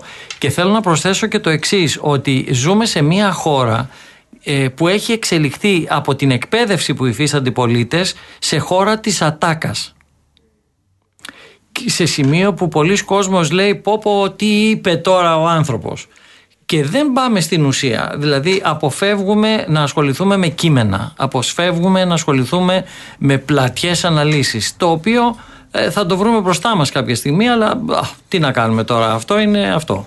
Τώρα, μιας και είπες την ατάκα, ο κόσμος πώς πάει να ψηφίσει? Πάει να ψηφίσει με μια εμπειρία, πώς να το πω τώρα, με μια εμπειρία τετραετίας, ή παίζει καθοριστικό ρόλο το τι θα αναδειχθεί σε αυτές τις 20 μέρες τις προεκλογικές? Θα πω το εξής. Πρώτον, τα τέμπη, το οποίο θεωρήσαμε ότι ήταν σαν να μας ήρθε ο ουρανός στο κεφάλι, μετά το Πάσχα, όπως λένε και διεθνείς μελέτες σε 400 τέτοια περιστατικά, ότι πρέπει να περάσουν 6 με 6,5 εβδομάδες για να επανέλθει πάλι η κοινωνία μακριά από το θυμό, σε μια φάση αποδοχής. Όταν τα τέμπη έχουν πάει τόσο πίσω σε σημαντικότητα, μπορώ να σας το πω ας πούμε αυτή τη στιγμή, δηλαδή είναι έκτο, έβδομο, είναι αρκετά πίσω, καταλαβαίνετε ότι ναι, μπορεί η συγκυρία, την παραμονή των εκλογών την Παρασκευή να βγει στον αέρα κάτι το οποίο θα επηρεάσει, αλλά και από την άλλη μεριά δυστυχώς θα προσθέσω ότι ούτε σε επίπεδο, μάλλον θα το πω πιο ενεργητικά, κανένα κόμμα δεν κέρδισε με απολογισμό. Όλα τα κόμματα κερδίζουν με την πιστική προσδοκία που παρουσιάζουν και την επικαιροποίησή της μέσα αυτό το διάστημα. Ακριβώς. Και το μόνο που κάνει το έργο που έχουν κάνει μέχρι εκείνη τη στιγμή είναι η πειθώσια του πώς να γραδάρω τώρα αυτά που μου λες για το μέλλον. Μπορεί να μ' αρέσουν ή να μην μ' αρέσουν, αλλά τουλάχιστον κρίνοντας από το τι έκανες, τα αγοράζω ή δεν τα αγοράζω ή σε πόσο ποσοστό τα αγοράζω. Αλλά εάν μόνο κάνεις απολογισμό, την πάτησες. Τα κρίσιμα στοιχεία λοιπόν, εκείνα με τα οποία θα πάει στο μυαλό του ο ψηφοφόρος, ποια είναι? Ποιο είναι πρώτο, είναι η ακρίβεια, είναι η ποιότητα ζωής? Εξακολουθεί να είναι πρώτη η ακρίβεια. Αυτό που παρατηρούμε τον τελευταίο καιρό και πραγματικά ακόμα δεν το έχουμε ερμηνεύσει, εδώ χρειαζόμαστε και τη βοήθεια τη δική σας, εννοώ των δημοσιογράφων και των ανθρώπων οι οποίοι είναι όλη μέρα εκεί έξω, είναι το ότι ανεβαίνει σχεδόν καθημερινά η υγεία. Mm-hmm. Δεν μπορώ να καταλάβω ξαφνικά πώς έγινε αυτή η έκρηξη. Μπορεί να είναι κάποια μικροπεριστατικά που γίνονται από εδώ και από εκεί. Μπορεί να είναι επειδή φεύγει η επικαιρότητα, η ένταση της επικαιρότητας, να έρχεται στην επιφάνεια ένα βαρύ πράγμα που λέγεται η μετά COVID εποχή. Και άρα λοιπόν τα τραυματικά φαινόμενα και τα κροαστικά που έχουμε να σπρώχνουν τον κόσμο να λέει τουλάχιστον να φτιάξουμε την υγεία. Δεν είναι τυχαίο το ότι όλα τα κόμματα προσπαθούν να πούν κάτι για το σύστημα υγείας της χώρας. Άρα λοιπόν υγεία πρώτο. Όχι, δεν είναι υγεία πρώτο, θα σας πω. Είναι η... Θα σας πω. Τώρα μιας και είπες το θέμα της υγείας, γιατί και εμείς πολλές φορές δεν τα πιάνουμε αυτά, με την έννοια ότι βλέπεις στοιχεία και δεν μπορείς να το επιμερίσεις. Έβλεπα τα στοιχεία της Eurostat, ήταν τα προχτεσινά, του Ευρωβαρόμετρου, δεν θυμάμαι. Έχεις μια αυξημένη θνησιμότητα στην Ελλάδα 12% σε σχέση με την υπόλοιπη Ευρώπη, η οποία είναι στο μείον 2,3. Ναι. Αυτό κάπως αντανακλάται στη συνείδηση των ανθρώπων και στο τι τραβάνε όταν αρρωσταίνουν. Έτσι. Και προφανώς αντανακλάται στις καταγραφές που έχετε κάνει. Η σειρά των κριτηρίων είναι η ακρίβεια προφανώς. Έτσι. Το δεύτερο πράγμα είναι η κατάσταση της δημόσιας υγείας. Το τρίτο πράγμα είναι η έλλειψη διαφάνειας κλπ. Το τέταρτο είναι η ανεργία. Και επειδή αυτά είναι πιο παλιά και τα κάνουμε συγκριτικά, θέλω να σας πω ότι εν τέλει στη δεύτερη θέση, ένα καινούριο πράγμα που έχουμε μετρήσει και πάει και σφινώνεται μεταξύ της ακρίβειας και της υγείας, είναι το ύψος των μισθών. Εδώ τώρα μου έρχεται στο μυαλό μια αντίφαση. Εμείς στις κουβέντες που κάνουμε έχουμε κατακτήσει, δεν μιλάμε με αριθμούς, μιλάμε με πιο βαθιά πράγματα, αλλά εν πάση περιπτώσει υπάρχουν οι δημοσκοπήσεις οι οποίες δείχνουν περίπου το ίδιο όλες. Ένα προβάδισμα της Νέας Δημοκρατίας. Την ίδια ώρα, όταν έχουμε εκείνα τα ζητήματα τα φλέγοντα για τον κόσμο, που είναι η ακρίβεια, που είναι η υγεία, που είναι η διαφάνεια, που είναι η ανεργία, που είναι η χαμηλή μισθή, ότι αυτά είναι προβλήματα, ποιος τα χρεώνεται? Δεν τα χρεώνεται εκείνος που κυβερνάει. Θέλω να πω δηλαδή, πώς προκύπτει, ενώ αυτά είναι τα βάσανά του, να προηγείται εκείνος που θεωρητικά θα έπρεπε να έχει τη μεγαλύτερη ευθύνη γιατί κυβερνάει? Άρα λοιπόν έχει φέρει την κατάσταση σε εκείνο το σημείο που εγώ να πασχίζω πώς θα τη βγάλω και να έχω πρώτο ζήτημα την ακρίβεια. Κοιτάξτε, υπάρχουν παράπονα όπως σας είπα από όλο το πολιτικό σύστημα. Αλλά έχουμε φτάσει σε ένα σημείο, γιατί ο κόσμος δεν ξεχνάει. Δεν ξεχνάει επί της ουσίας. Απλά παρκάρει πράγματα γιατί δεν μπορεί να κάνει διαφορετικά, δεν μπορεί να τα λύσει, δεν μπορεί να βρει ποιος μπορεί να τα λύσει. Γι' αυτό και στα κριτήρια ψήφου το πρώτο πράγμα το οποίο μας έρχεται σαν προτεραιότητα είναι ότι θα επιλέξουν τη λιγότερο κακή επιλογή. Το και μη χειρότερα δηλαδή. Το και μη χειρότερα. Άρα λοιπόν... ναι, δεν γίνονται πράγματα, αλλά από την άλλη μεριά πρέπει να καταλάβω ποιος μπορεί να μου αντικαταστήσει την μη χειρότερα επιλογή. Και ο χρόνος είναι πλέον ντετέ. Το είπες προηγουμένως, απλώς το υπογραμμίζω. Θες διαφήμιση σε λίγο? Η πρωτιά στις δημοσκοπήσεις ενισχύει τον εμφανιζόμενο σαν πρώτο ή λειτουργεί αντίστροφα σε ένα κομμάτι? Η πρωτιά στη δημοσκόπηση. Θα βγει πρώτος ο Μπογιόπουλος, ναι. Και δεύτερος ο Μαύρος. Αυτό μπορεί να λειτουργήσει και αντίστροφα υπέρ του Μαύρου? Ναι, μπορεί. Αλλά θα πρέπει η οντότητα των δύο πρώτων αυτών παικτών να είναι αρκετά σφριγιλή. Έτσι. ο πολιτικός χρόνος που έχει μείνει είναι λίγος μεν για να αυξήσουν τα κόμματα τη σφριγγυλότητά τους, αλλά από την άλλη μεριά είναι πολύ πυκνός ο χρόνος αυτός σε σχέση με το παρελθόν που όλα κινιόντουσαν πολύ πιο αργά. Τώρα τα πράγματα είναι πυκνά, δηλαδή γίνονται πραγματάκια σε αυτές τις τελευταίες μέρες οι οποίες μπορεί να βοηθήσουν κάποιο κόμμα. Η παράσταση νίκης βέβαια είναι ψηλά. Προφανώς προτρέχω, αλλά δεν ξέρω αν εσείς με τα μεθοδολογικά εργαλεία που έχετε μπει στον πειρασμό, στη διαδικασία να μετρήσετε πράγματα σε ενδεχόμενο δεύτερης εκλογικής αναμέτρησης. Όσες φορές το έχουμε προσπαθήσει, τα αποτελέσματα που μας λένε για τις δεύτερες εκλογές, τουλάχιστον όλο αυτό το διάστημα, ήταν ακριβώς ίδια με τις πρώτες. Διότι ο κόσμος δεν μπορεί να κάνει. Δεν μπορεί να προσπεράσει. Δεν μπορεί να το προσπεράσει. Και δεύτερον, στην πραγματικότητα περιμένει να δει τι θα βγάλει η πρώτη εκλογή για να μπορέσει να καταλάβει πώς θα τοποθετηθεί ως προς τη δεύτερη. Οπότε σου λέει τα ίδια πράγματα. Δεν μπορεί να μετρηθεί. Δεν μπορείς να το δεις. Πάμε στο διάλειμμα και επιστρέφουμε.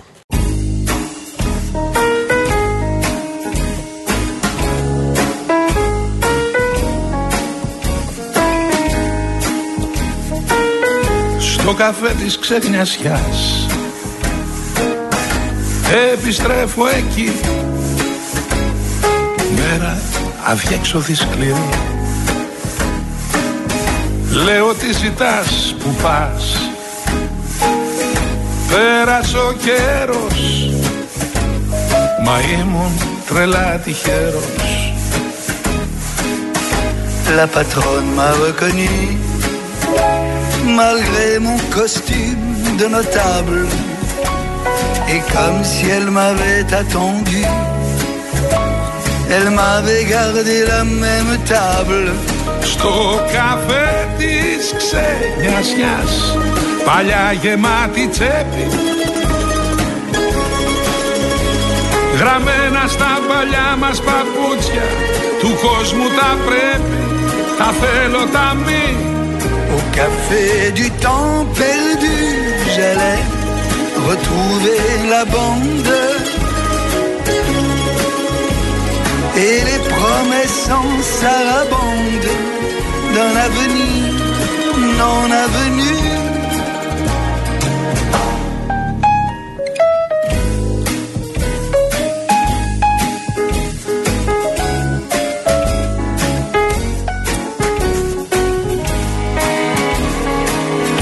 Η ψυχή μου έμεινε εκεί,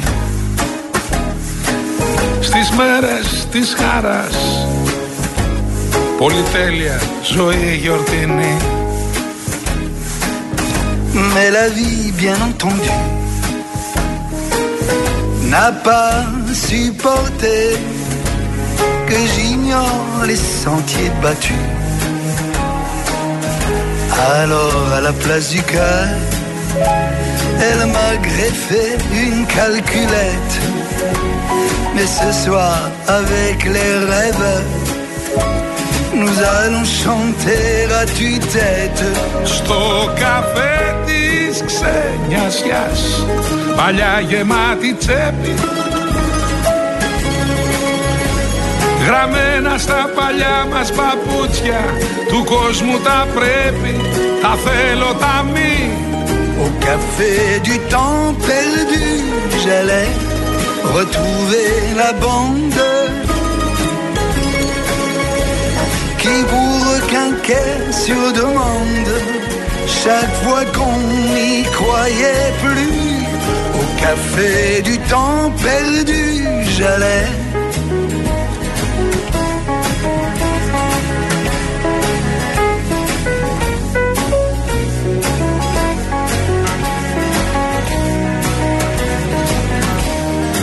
Το καφέ της ξεγνιασιάς, παλιά γεμάτη τσέπη,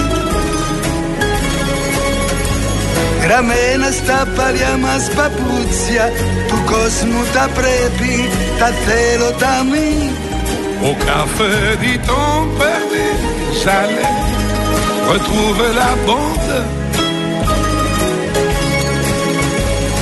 et les promesses ont un rapport d'un avenir non avenu.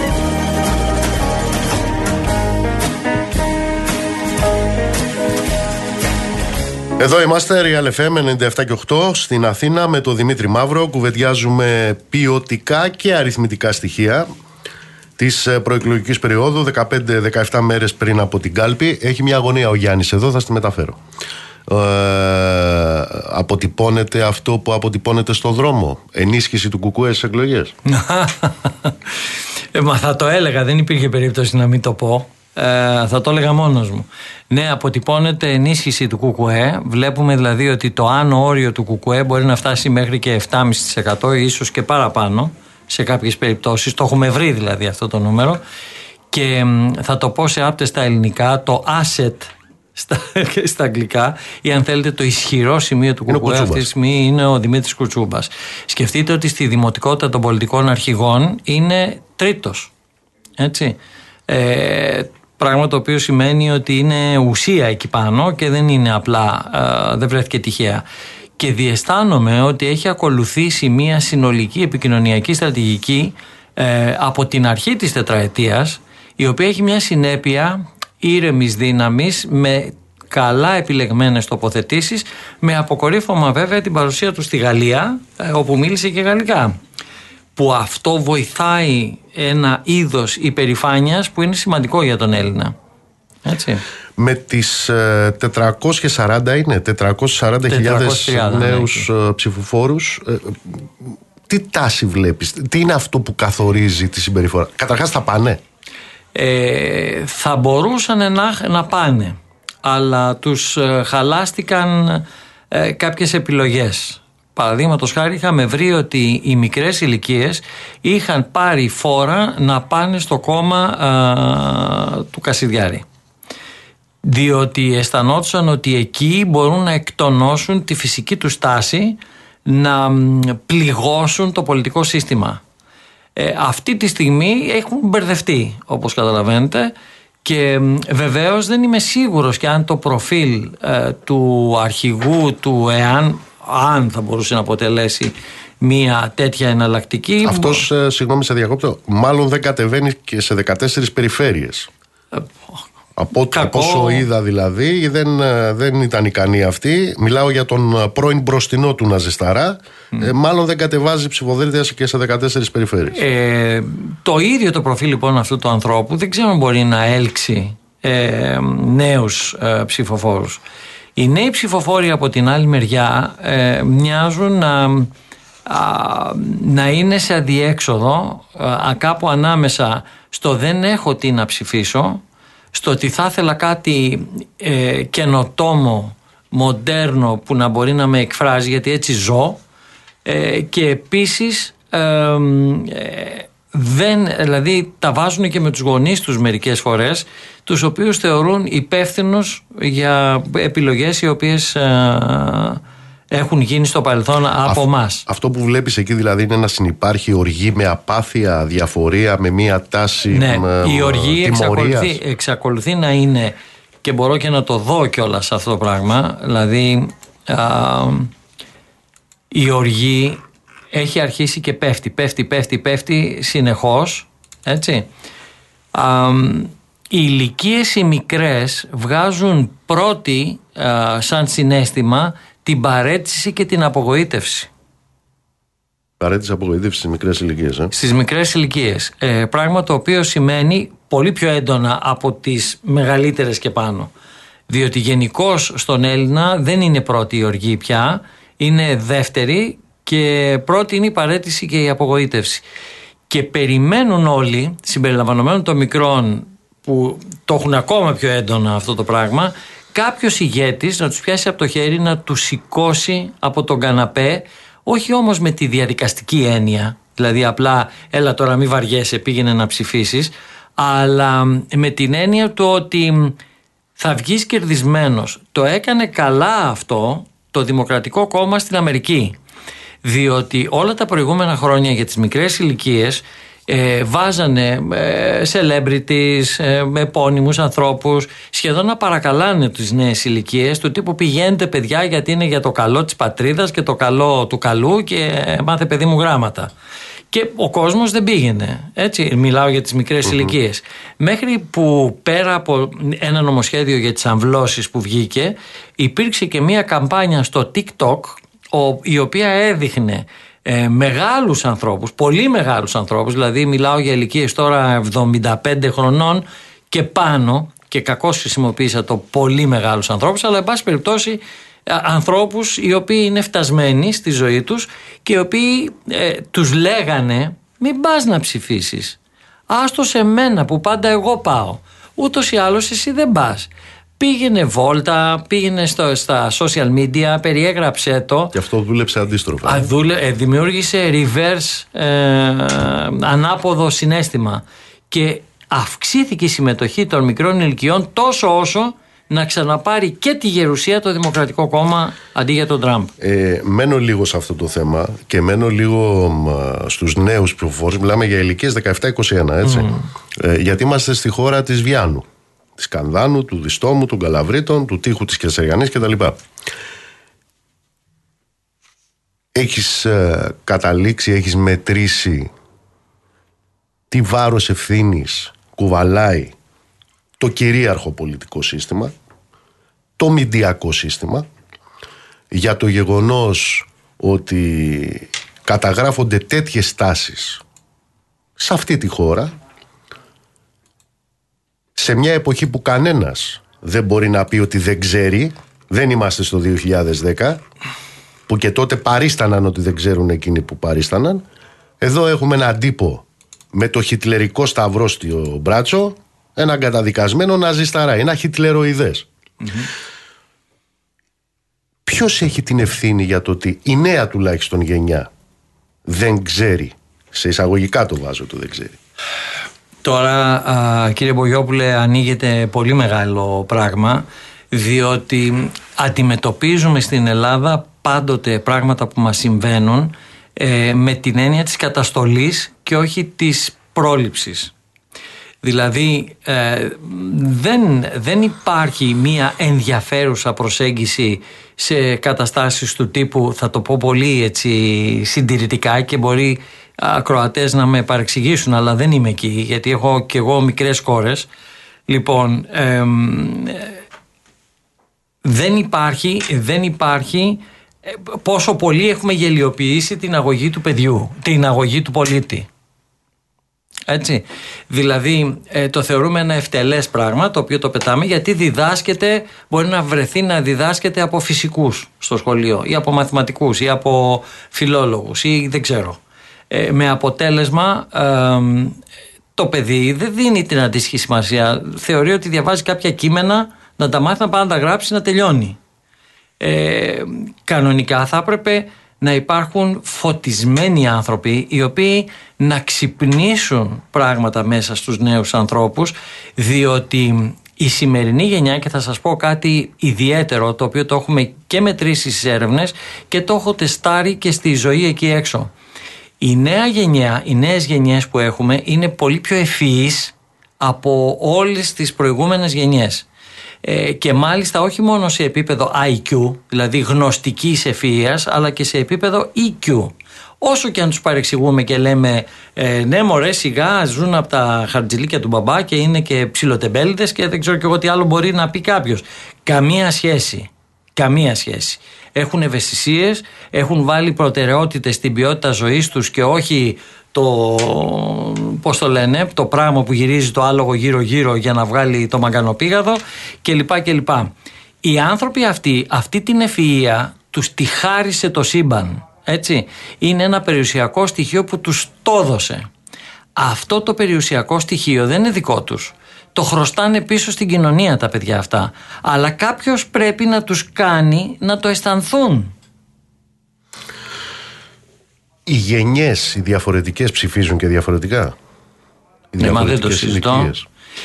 Οι πιο δύσκολες ηλικίες, τα πιο δύσκολα ηλικιακά γκρουπ που δείχνουν αυτή τη στιγμή οι μειωμένες συμπεριφορές απέναντι στα κόμματα είναι οι πολύ μικροί και οι αντίστοιχοι γονείς τους 45-54, διότι και αν ήθελε κανείς κομματικά να επηρεάσει, αν θέλετε, είτε τους μεν είτε τους δε, μπορεί να επηρεάσει το συμπληρωματικό κοινό, δηλαδή να μιλήσει στους γονείς για τα παιδιά τους, γιατί αυτό θα επηρεάσει και τα παιδιά τους, ή να μιλήσει κατευθείαν στα παιδιά, γιατί αυτό θα βοηθήσει τους γονείς να νιώσουν ανακούφιση.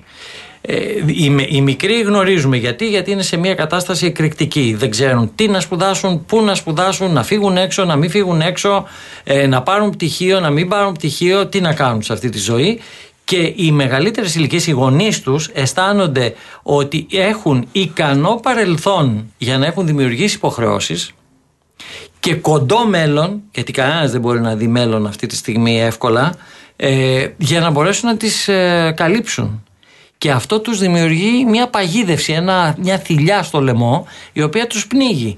Και ενώ εκεί ακριβώς το 45-54 ήταν η τομή ανάμεσα στα δύο κόμματα, τη Νέα Δημοκρατία και το ΣΥΡΙΖΑ στη συγκεκριμένη περίπτωση, τώρα εκεί αντί να υπάρχει διαχωριστικό υπάρχει πηγάδι. Δηλαδή υστερούν και οι δύο. Θα περάσουμε, τα βλέπω εδώ τα μηνύματα, στα αριθμητικά σας. Να μπω λοιπόν έτσι εισαγωγικά στο αριθμητικό. Οι αναποφάσιστοι, αυτό το 14 που είναι ηλικιώδες, ναι. Για τέτοιες μέρες, έτσι. Ναι, καθορίζουν αποτέλεσμα. Ναι, μπορούν βεβαίως να καθορίσουν αποτέλεσμα. Και το αποτέλεσμα δεν μπορώ να πω με τα βεβαιότητος αν είναι το ποιος θα είναι το πρώτο κόμμα. Πρέπει να είμαστε πάρα πολύ προσεκτικοί. Αλλά κυρίως είναι το τι θα πάρει το πρώτο κόμμα σε σχέση με την αυτοδυναμία του. Και επ' ευκαιρίας θα ήθελα να σας πω ότι καλά θα κάνουμε να ξεχάσουμε τη διαφορά ανάμεσα στα δύο κόμματα, διότι δεν λέει τίποτα. Πρώτον, επιστημονικά είναι παράγωγο μέγεθος. Δεν πάει κανένας μας να ψηφίσει. Δηλαδή, στα ψηφοδέλτια που μας δίνουν, δεν μας λένε «Σας παρακαλώ, μου δίνετε τη διαφορά που θέλετε να δώσετε στα δύο κόμματα». Μας λένε ποιο κόμμα θα ψηφίσετε. Όπως επίσης και όταν ρωτάμε τον ερωτώμενο στις έρευνες, δεν τους ρωτάμε «Καλέ κύριε, πόση διαφορά δίνετε στα κόμματα». Άρα αυτό πρέπει να το ξεχάσουμε. Είναι εύκολο επικοινωνιακά και επικράτησε μέσα, ειδικά στη μετά-COVID εποχή που η διαφορά ήταν 20 μονάδες, αλλά τώρα πια είναι λάθος. Αυτό πρέπει να ασχολούμεθα είναι τα ποσοστά των κομμάτων, η καθαρή δυναμική. Πάμε στο διάλειμμα και ερχόμαστε για το τελευταίο μέρος της εκπομπής. Βασιλική τον έρωτα, πολύ βαρύ τον πήρες. Βασιλική τον έρωτα, πολύ βαρύ τον πήρες. Και στο Μαρίφκα την ντύσες, εκεί να ξεψυχήσεις. Και στο Μαρίφκα την ντύσες, εκεί να ξεψυχήσεις.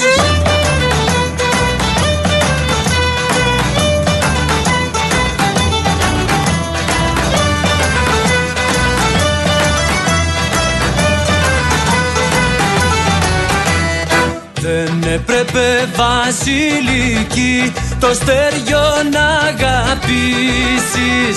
Δεν έπρεπε βασιλική το στέριο να αγαπήσεις. Μόνο έπρεπε βασιλική να τον απαρατήσεις.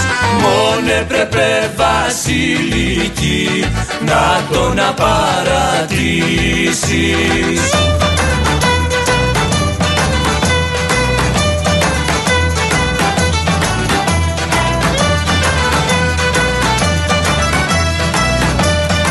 Λοιπόν, θα του το πούμε να ξανάρθει. Ο κόσμος θέλει να ξανάρθεις πριν τις εκλογές. Να ξανάρθεις. Εγώ βλέπεις, τιμώ την εκπομπή, γιατί έχουμε περιθώριο να συζητάμε, όχι νουμεράκια.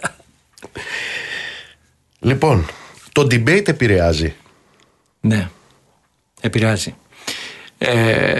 Παρά το γεγονός ότι είναι όπως είναι. Ναι. Καταρχάς, από το καθόλου debate καλύτερα το όποιο debate, ας είναι μονόλογοι, ας είναι ό,τι θέλετε, διότι ξέρετε, οι άνθρωποι, μάλλον θα θυμίσω ένα λόγο, μια φράση που λέει ότι το μήνυμα είναι το μέσον πολλές φορές.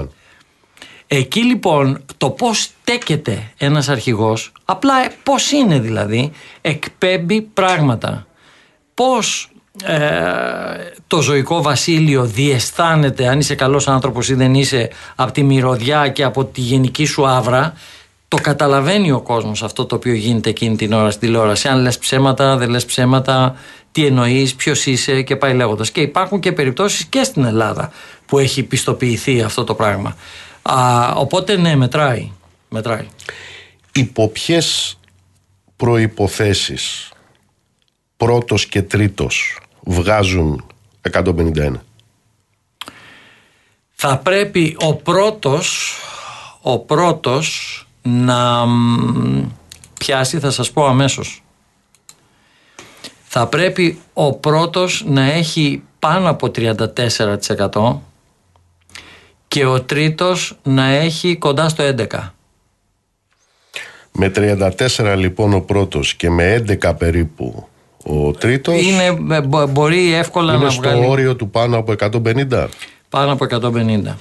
Στην πρόσφατη έρευνα που δείξαμε στο Open, για να καταλάβετε, το μέσο ποσοστό της Νέας Δημοκρατίας ήταν 34 κάτι και του ΠΑΣΟΚ ήταν το άνω όριο στο 11. Μισό λεπτό, να σας πω και όλα συγκεκριμένα, ναι. Οι έδρες, αν πετάξει έξω το κόμμα του Κασιδιάρη και επαναμοιράσεις τα πράγματα, είναι 120 και 33 για Νέα Δημοκρατία και ΠΑΣΟΚ. Με αυτά τα ποσοστά που είπαμε προηγουμένως, έχει μετρηθεί η διάθεση του κόσμου? Εάν βγαίνουν αυτά τα νούμερα, τελειώνεται κάθε κυβέρνηση, μην πάτε σε δεύτερες εκλογές. Γίνεται ένα τεράστιο brand affair, διότι ο κόσμος, αν δείτε τα δύο σκουλικάκια των γραμμών, τι θέλετε, αυτό, να ξαναγίνουν εκλογές ή να γίνει κυβέρνηση συνεργασίας, αυτή τη στιγμή έχουν πέσει στο 50-50. Ο κόσμος δεν ξέρει τι πρέπει να θέλει. Δηλαδή φοβάται μην τυχόν και γίνει εδώ πέρα ο χαμός, αλλά από την άλλη μεριά έχει και ένα συναίσθημα βαθύ που λέει ότι ένα κόμμα δεν μπορεί να λύσει τα προβλήματα και πρέπει να κάτσουν όλοι κάτω να μιλήσουν. Και προσέξτε, για πρώτη φορά δεν εννοεί οικουμενική κυβέρνηση, διότι στο παρελθόν όταν τους βάζαμε τέτοιου είδους διλημματικές καταστάσεις πηγαίναν όλοι στην οικουμενική, στην εύκολη λύση. Η οικουμενική κυβέρνηση να είναι όλοι μέσα και λύστε τα. Αλλά αυτό ήταν η εύκολη λύση, τώρα δεν πάνε εκεί. Μην ξεχνάτε ότι εκπαιδεύονται στο τι γίνεται σε άλλες χώρες, ότι που υπάρχει μια προγραμματική έστω και με κάποιο τρόπο συζήτηση και το ένστικτο τους οδηγεί να κινηθεί και η Ελλάδα προς τα εκεί. Άρα λοιπόν αυτό που καταλαβαίνω είναι ανάλογα με την αριθμητική που θα προκύψει από την κάλπη πια, το βράδυ των εκλογών μπορεί να έχεις μία άλλη εικόνα σε ό,τι αφορά τα δεδηλωμένα μέχρι τώρα. Σε σχέση με για να επιβεβαιώσω αυτό που σας είπα, στην ερώτηση τι θα θέλατε αν δεν προκύψει αυτοδύναμη κυβέρνηση στις επόμενες εκλογές, με την απλή αναλογική, το να γίνει κυβέρνηση συνεργασίας δύο ή περισσότερων κομμάτων ή να γίνουν νέες εκλογές είναι 45-45. Μάλιστα. Το 19, αν θυμάμαι καλά, κοίταγα τα στοιχεία, έπεσε το μάτι μου λοξά όμως αυτό το στοιχείο. Ήταν ένα περίπου 8%, κάνω λάθος, που είχε μείνει εκτός Βουλής. Ναι. Υπάρχει προσέγγιση πόσο θα είναι αυτό, μπορεί να εκτιμηθεί και πόσο αυτό μπορεί να επηρεάζει? Εννοούμε σε αυτή τη φάση που είμαστε. Ναι. Θα σας πω. Λοιπόν, είναι γύρω στο 8,5 με 9% το πάνω όριο αυτού του άλλου κόμματος. Βεβαίως υπάρχουν και άλλα, γιατί παραδείγματος χάρη σας λέω ότι η Πλεύση Ελευθερίας παίρνει πάνω από τη μονάδα, έτσι, όπως επίσης και το κόμμα του κυρίου Τζήμερου παίρνει πάνω από τη μονάδα. Αν προσθέσεις αυτά και στο οχτάρι του άλλου κόμματος, πάμε στο 10, έτσι. Όσο πιο πολλά μένουν έξω σε επίπεδο ποσοστών, τόσο πιο εύκολη είναι η αυτοδυναμία. Περισσότερο έξω, ευκολότερη αυτοδυναμία λοιπόν. Εκτίμηση για ποσοστό αποχής? Συσχετιστικά θα σας το απαντήσω, γιατί οι αποχές που εισπράττουμε εδώ στις δημοσκοπήσεις είναι αστείες, δηλαδή βγαίνουν στο 13-14% κτλ. Σε σχέση με την αντίστοιχη ερώτηση στο παρελθόν είναι αυξημένο, αλλά η αποχή που εσπράττουμε τελικά στις εκλογές είναι 40 τόσο. Γιατί μέσα στους εκλογικούς καταλόγους έχουμε και αθόρυβο πάρα πολύ, γι' αυτό είναι 40 τόσο. Άρα δεν μπορούμε να το συσχετίσουμε για να το καταλάβουμε. Πάντως σε σχέση με το 19 μοιάζει να είναι αυξημένη. Μάλιστα. Υπάρχει ανοιχτή πρόσκληση και για το επόμενο διάστημα και για την τελευταία εβδομάδα, να το πω έτσι. Ναι. Θα είσαι σε ένα τρέξιμο ασύλληπτο. Ναι, αλλά... Θα προσπαθήσουμε να τα καταφέρουμε. Αγαπητέ κύριε Μαύρο, αγαπητέ μου Δημήτρη, σε ευχαριστώ θερμά. Εγώ ευχαριστώ για την εμπιστοσύνη και τον χρόνο. Ήταν μαζί μας ο Δημήτρης Μαύρος, Διευθύνων Σύμβουλος της MRB. Θα τον προσπαθήσουμε και με άλλους τρόπους να είναι εδώ την τελευταία εβδομάδα, πριν από τις εκλογές. Να είστε καλά, ψυχή βαθιά, εμείς θα διατηρήσουμε αύριο την συνήθειά μας να παίρνουμε ανάσες, φέρνοντας εδώ στο στούντιο, ακόμα και την προεκλογική περίοδο, ανθρώπους που αγαπάμε. Αύριο θα είναι εδώ μαζί μας μια τεράστια ερμηνεύτρια, θα είναι εδώ η Ελένη Τσαλιγοπούλου. Να είστε καλά, ψυχή βαθιά, το ραντεβού μας είναι αύριο στις 7 το απόγευμα.